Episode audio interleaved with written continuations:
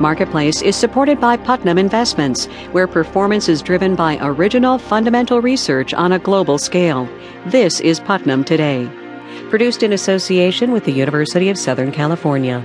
The movement toward democracy in the Middle East has captured many an imagination, protesters facing down decades-old regimes. Now the unrest is spreading to a front that could have economic ripple effects around the world, the oil market. From American Public Media, this is Marketplace.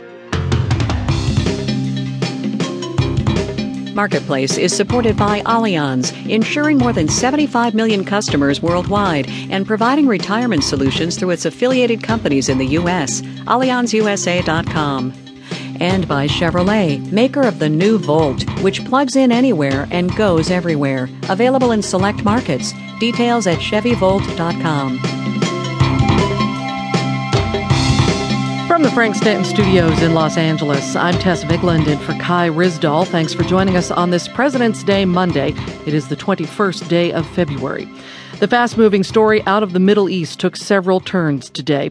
Reports out of Tripoli say the Libyan government fired on protesters both from the air and on the ground. Members of Libya's U N delegation called on Colonel Muammar Gaddafi to step down. Yemen's president said he will not heed the demands of demonstrators for him to leave office, and Morocco's king said he will not cede to, quote, demagoguery in calls for constitutional reform. In Egypt, a top prosecutor requested that ousted President Hosni Mubarak's assets be frozen around the world. Marketplace's Mitchell Hartman is in Cairo, which right now is the closest journalists are getting to Libya. Mitchell, what does it look like from there? Well, it's a long way across a big, very empty desert to the Libyan border, so there's no spillover in that sense. But people are watching uh, Al Jazeera, other reports really closely. There have been rallies in front of the Libyan embassy. There was one right outside my hotel near Tahrir Square today. And, you know, Tahrir is symbolic here because the Egyptians really feel, as the biggest Arab country, the second after Tunisia that went uh, People's Revolutionary, that they're on the vanguard of throwing out autocrats all across the region. Now, the revolution in Egypt is starting to stabilize. People are back to work. Banks have opened. Uh, the British Prime Minister, David Cameron, was in Cairo today, uh, as was William Burns, a senior U S diplomat. Uh, are they also trying to work an angle on what might happen in Libya? Well, good luck with that. I mean, Libya is not Egypt. Uh, Egypt gets more than a billion in U S military aid. Even Bahrain has the Fifth Fleet parked in the port. The U S has very little trade with Libya, even in oil. We've only had normalized relations since two thousand eight.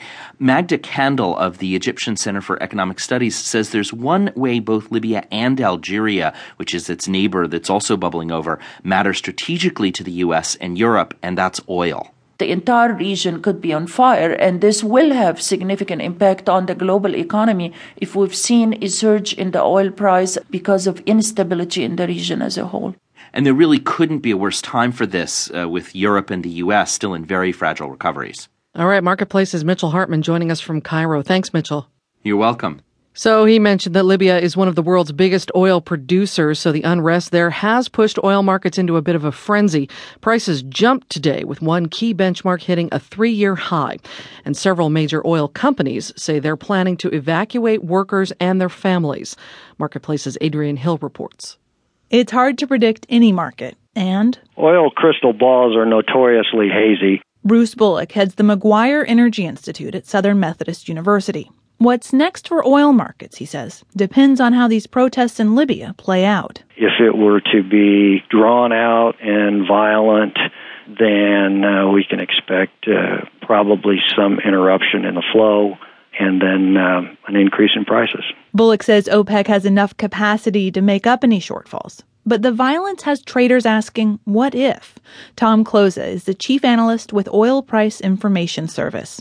I think it adds to sort of the bouillabaisse pot here that may boil over in terms of prices. So what's it mean for consumers? Right now, Close is hopeful that gas prices max out around three fifty or three seventy-five this year. His big concern? That unrest could spread.